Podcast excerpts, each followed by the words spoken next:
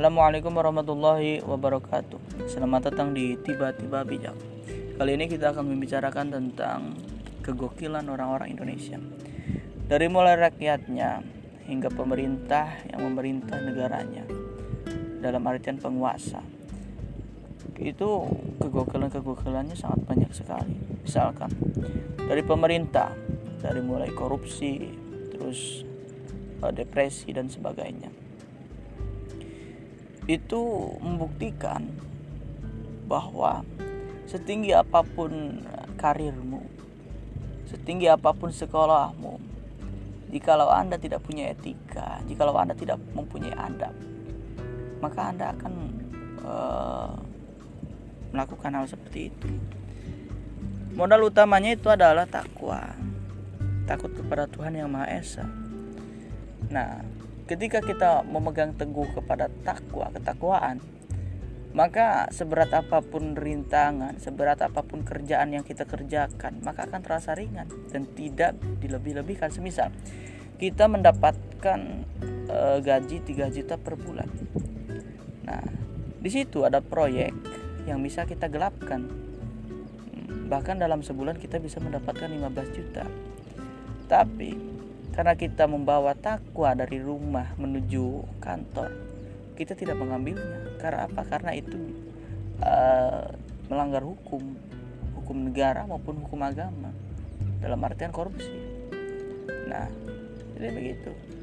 Ketika ada orang yang korupsi, nah, nama bagusnya itu koruptor, itu berarti orang itu tidak membawa takwanya di saat ia bekerja begitu. Pindah ke rakyatnya. Rakyatnya juga gokil-gokil. Nah, jangankan rakyatnya budayanya juga suku dan bangsanya itu sangat gokil sekali. Rakyatnya apa pun masalahnya baik itu luar negeri dalam negeri dan sebagainya itu pasti netizen Indonesia itu pasti ikut campur. Nah, seperti kasus Microsoft kasus Remer Martin kasus Nonde banyak lagi. Itu pasti ada tangan-tangan orang Indonesia yang mengetikkan baik itu di Twitter, Instagram, Facebook uh, dan sebagainya. Nah itu membuktikan bahwa tingkat kepedulian orang Indonesia itu sangat-sangat tinggi. Nah, dan juga et tapi etikanya sangat rendah karena liar sekali orang-orang Indonesia di saat menyampaikan opini di saat uh, menyampaikan komenannya. Sangat liar sekali. Mengatakan ini dan itu kata-kata kasar segala dilontarkan bodoh tolol goblok dan sebagainya. Hingga akhirnya menurut riset entah dari mana saya lupa lagi itu orang Indonesia itu masuk 10 besar negara yang tidak ramah penduduk. Bukan berarti uh, penduduk realnya, real life-nya bukan, tapi uh, virtual secara virtual itu bahasa modern aja gitu. Uh, itu sangat tidak ramah.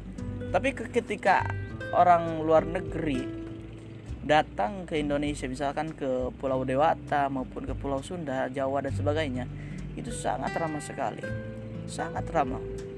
Menurut eh, orang-orang uh, yang pernah mengunjungi Indonesia orang luar negeri itu sangat ramah sekali. Disambut uh, dilayani dihormati dan sebagainya.